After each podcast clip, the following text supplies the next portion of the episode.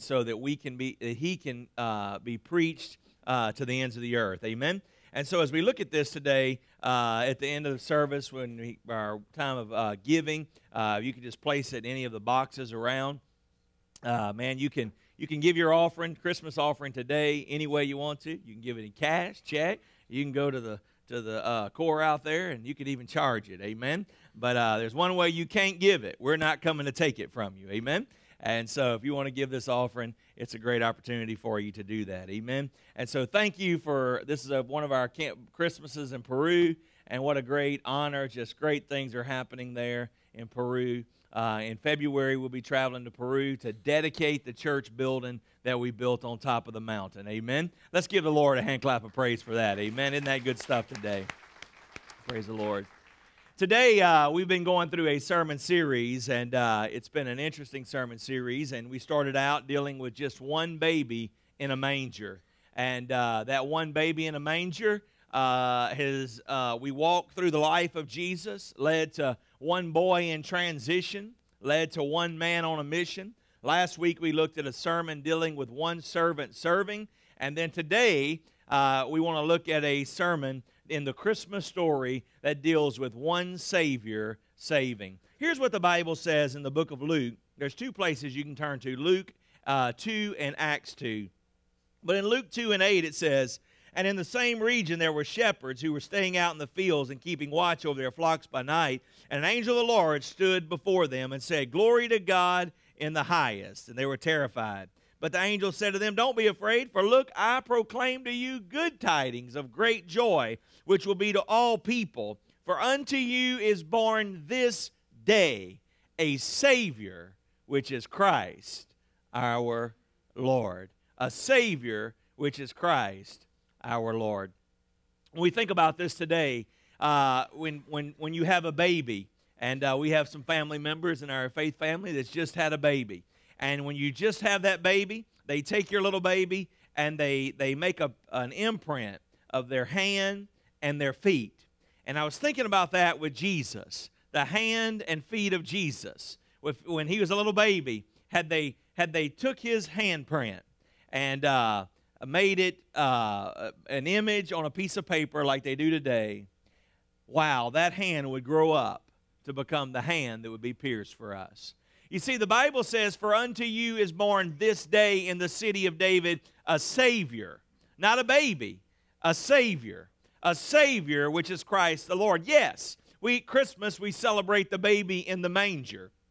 And today it's kind of a little different message. Amen. Now, we kind of started this thing backwards. I mean, most preachers today are preaching on the baby in the manger, but I mean, we've been from the baby in the manger to the boy in transition to the man on a mission to one servant serving and today one Savior saving. Because he wasn't born because he was bored. He didn't come to earth because he was on a field trip. He came on a mission to be the Savior, which is Christ the Lord. If you have your Bible, if you look over in the book of Acts, chapter 2, it's an interesting passage of Scripture. Jesus, Jesus uh, uh, had died, he'd been crucified, and he told the disciples to go and wait for the promise of the Father. And here's what it says in the book of Acts, chapter 2. When we look at this, we can see an interesting dynamic of what God is telling us.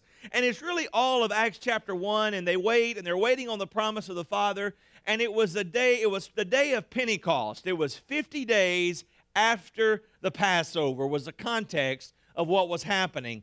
50 days after they were gathering for the for the day of pentecost. And uh, on this day all of a sudden as they were gathering people from all these different nations all these different nationalities were gathering on that day. Over 16 different nationalities were there that day. It's one of the reasons at Family of Grace that we strive to be so diverse, not just uh, ethnically, but culturally and generationally, because the New Testament is a picture of diversity. It's not a picture of one homogeneous unit that all looks the same, but the New Testament is a picture of diversity. And here was a picture of diversity. They didn't even speak the same language. Matter of fact, in the beginning in Genesis, all of humanity spoke the same language, but they wanted to build this tower to get to heaven. And uh, it says they were on this mission to build this tower, and God came down and confused their language so that no one could understand what the other people were saying. And the tower ceased to be built, and they began to spread across the world. Since that day, since that day in Genesis, no man had ever heard the same language again. But in Acts chapter 2, something happened when the promise of the Father came down. This is really Christmas morning for the Holy Spirit. Today is Christmas morning. This is the day that we celebrate the arrival of Jesus Christ, putting on flesh and becoming a baby in the manger. And that's the day that we celebrate, December 25th. But uh, what I want you to understand is something greater that in Acts chapter 2, it's Christmas morning for the Holy Spirit. I mean, we celebrate Christmas. That's the day Jesus showed up. And Acts chapter 2, this is the day the Holy Spirit showed up. Are you with me? And so all of a sudden, the Holy Spirit showed up, and uh, they began, there began to be a, a speaking in, in tongues, and all of a sudden, it began to confuse people all around.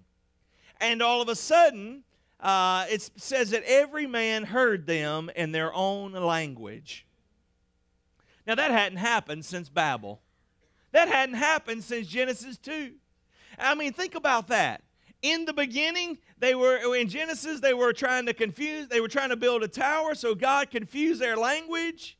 They were Get this one picture. This is the picture of Christmas. They were in their own strength trying to build access to heaven. I want you to get this. They were trying to build a, a tower that could go from earth to heaven, and God came down and confused their language. But in Acts chapter 2, there wasn't a tower made with hands that were built, but Jesus had made a way. Jesus had become the access. And now all of a sudden, that they didn't have to build it in their own strength, God built it in His his spirit. And here's what happened God came down and unconfused their language, but confused them when he was doing it. It says every man heard them in their own language. And they said, These guys have to be drunk. We've never heard anything like this. And so Peter stood up and he began. He began to basically say, I don't believe this was ever meant to really be a sermon. But Peter stood up and he began to tell them about the purpose. He began to say this. If you look at it, he began to share this and unpack this sermon, and it's in a phenomenal passage of scripture. And it says this But Peter stood up in verse 14 with the 11, and he raised his voice and proclaimed to them, Jewish men and women, what we are seeing is what God has been talking about from times past. And then you fast forward with me, if you will, and begin to unpack this. He says, uh, Men of Israel, listen in verse 22. These are the words of Jesus of Nazareth, a man appointed out to you by God with miracles, with wonders, with signs, and God did among him and all of these things. And he delivered up, according to God, the determined plan and foreknowledge that God used. And all of a sudden, they begin to share this message and so, as they're sharing this message in verse 37, it says, And when they heard this, they were pierced to their heart. And Peter and the rest of the apostles and brothers said, What must we do? And Peter said, Repent, and then go and be baptized in the name of Jesus under the authority of his ministry. When you look at this, we begin to see this. He says, Repent. He begins to unpack this. Go back to verse 36. He says, Let all of the house of Israel know certainly and with certainty that God has made this Jesus, whom you crucified, both Lord and Savior. For unto you is born this day in the city of David a Savior, which is Christ the Lord. There's three things I want you to write down today about one Savior serving. Number one, I want you to understand that it was the same Jesus, the one that was a baby that was born in the manger, the same little boy that was teaching in the temple at 12, the same young man who was on a mission, fasting and praying in the wilderness for 40 days, and then engaging in ministry, the same one being tempted by Satan. It's that same Jesus. That same Jesus in the wilderness was that same boy in the temple, was that same baby in a manger. Are you with me for just a moment? And then that same man who was being tempted in the wilderness moved forward to become one servant serving. Yes, that same Jesus last week who took a towel and girded himself and began to clean the nasty feet of his disciples. It was that same Jesus that was a young man on a mission. There was a young boy in the temple that was a young baby in the manger. You see, Jesus was born with a purpose. He was born with a purpose, and the purpose was to be the Savior, to seek and to save those which were lost. I'm telling you today, the Christmas miracle is this that for God so loved the world, He gave His only begotten Son, that whoever would believe in, whoever would cling to, whoever would rely on, would not perish, but have everlasting life. Today, what God is saying, what God is saying, the man on the mission was a servant serving, but was a Savior who would be crucified. The purpose of his birth, the purpose of the birth of Jesus was for you. As we looked in the very first sermon with one baby in a manger, each and every one of us were born with a purpose. The same way that he had a purpose to be the Savior of the world, you have a purpose and your purpose is to reflect the glory of God. Your purpose is to honor God. Now, what occupation you God gives you for you to be to do that, I don't know. But whatever it is, no matter what you do, if you're a policeman, if you're a fireman, if you're a baker, if you're a butcher, if you're a carpenter, if you're an architect, if you're a doctor, you're a lawyer, a mechanic, I don't know what it is. But if you have an office, it's the place that God wants you to glorify Him. If you have a farm, God wants you to glorify Him on the farm. If you have a cubicle, glorify glorify Him in the cubicle. If you have a squad car, glorify Him in the squad car. When you get up in the morning, glorify Him. When you walk through the day, glorify Him. When you go down at night, glorify Him. Because that is the purpose that we should glorify the Son of God. The purpose of the birth was to make a way for you and I to have access. Isn't it something that, man, think about this picture man was down there building a tower. Think about that. You ever built something? It's hard. It's painful. It's backbreaking. Going through this process, building this tower, coming together, raising this tower to the heavens, trying to get to God. And God says, Your way is insufficient. And He stopped what they were doing. And what God did with His own arm, according to Isaiah, was he he came down on a mission. The Bible says in the book of Ezekiel that God looked for a man to stand in the gap, but he found no one. So with his own arm, he brought down salvation.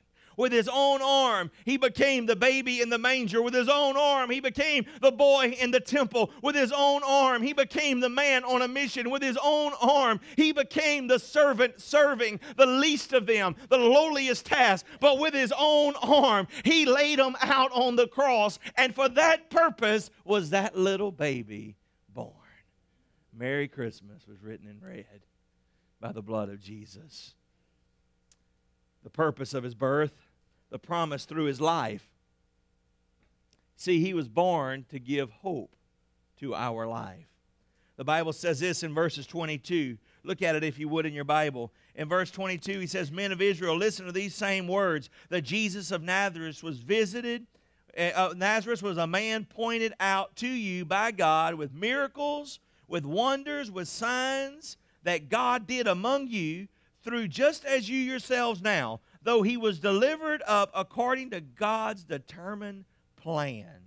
Man, when you look at this and you just read this whole thing here, I mean, when you unpack it, when you unpack it, it is so overwhelming. Verse 32 says, God has resurrected this Jesus, and we are his witnesses. The purpose of his birth is what we're celebrating today. But because he was born came life and promises were fulfilled through his life. Miracles. He says, guys, Jewish people, Jewish people, you saw the miracles. You've seen the miracles. Some of you are the miracle. I mean, think about the leper whose flesh was being eaten from the outside in, who now had been made whole. Think about Lazarus, who had been in the grave so long he had begun to stink, is what the scripture says. But now he was alive and well. Think about blind Bartimaeus who couldn't see anything, but now he could see. I'm just telling you for a moment. I mean, think about him. Think about him. Think about Zacchaeus, whose problems were so overwhelming they sent him up a tree for the love of all that's good and decent. I mean, not only was he at wits' end corner, it had pushed him up a tree because all he knew was maybe, just maybe, this man Jesus could be the solution. Maybe through his life could become a promise for him. And I want you to know today, no matter how low you may feel or how high you may feel today, that our Jesus Christ, that same Jesus that was born in a manger, that same Jesus that worked in a carpenter shop, that same Jesus that lived and he died and he rose again, rose again for you and I. Promise of life. Last thing I want you to write down today is this the provision through the grave. Christmas is about the purpose of his birth, the promise through his life, and the provision through the grave. The Bible says this overwhelming. He looks at the men of Israel and he says, This same Jesus whom you crucified is now both Lord and Messiah. For unto you is born this day. You remember that declaration? You remember when those shepherds came to town and they said, You're not going to believe, but we heard there's a Savior in town. You're not going to believe this. That same Jesus, that same Jesus is now both Lord and Messiah. And when they heard that, they were pierced to the heart. They were pricked with conviction. And they said, What do you want us to do? The biggest miracle of Pentecost was not the gift of interpretation of tongues. The biggest gift of Pentecost was that people were born again. Listen to what the Bible says in verse 41. So those who accepted the message were baptized, and about 3,000 were added to the church that day, and they devoted themselves to the apostles' doctrine and fellowship and breaking of bread. How was that possible? Because there was this great divide. This week there's been a big debate going around. Andy Stanley's made some comments in a sermon dealing with Christmas that that uh, the virgin birth is non-essential, and uh, it's been debate going all around. Like it doesn't really matter if she was a virgin or she wasn't a virgin. Listen, a virgin, if she was not a virgin, then it was not an immaculate conception. If it was not immaculate conception, then there was sin in the mix. There was sin in the mix. He wasn't the spotless lamb. As essential as the resurrection is to salvation, so is every jot and every tittle to the prophecies of the birth, the life, the burial, and the resurrections of Jesus Christ. Think about this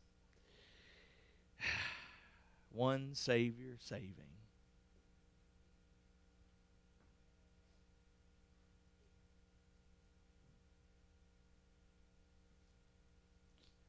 You know there was that one gift that you couldn't wait for your children to open. The big gift. The one you put all the stock in. You know, there's that one big gift you got for your sweetheart. That one big gift you got for your mom and dad. There's this one big gift. And it's that men who are broken, women whose lives are undone, children who feel like orphans can have access back to a holy God. See, God could have sent Jesus at 33 years of age. he could have done his ministry for a few months and went to the cross. But then he wouldn't have been able to identify with humanity at every junction. So, from infancy to childhood, adolescence, childhood, teenage years, young man, one minister became one Savior.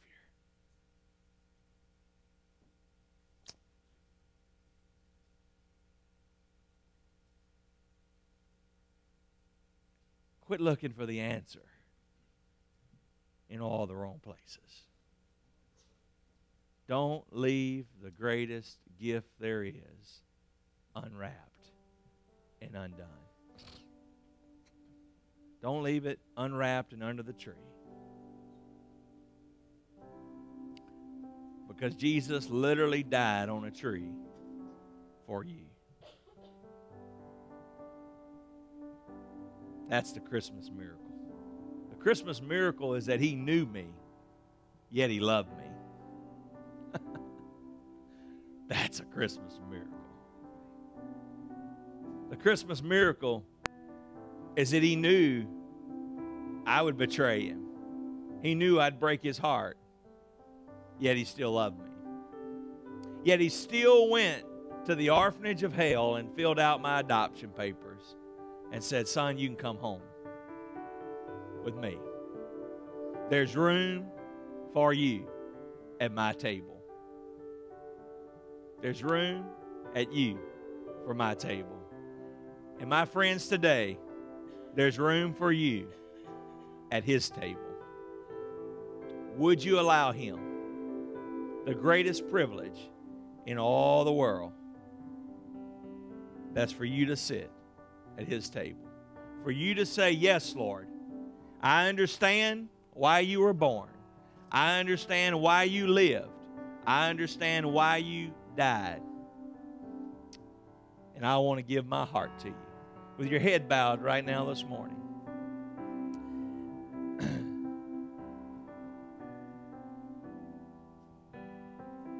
Maybe you've never done that.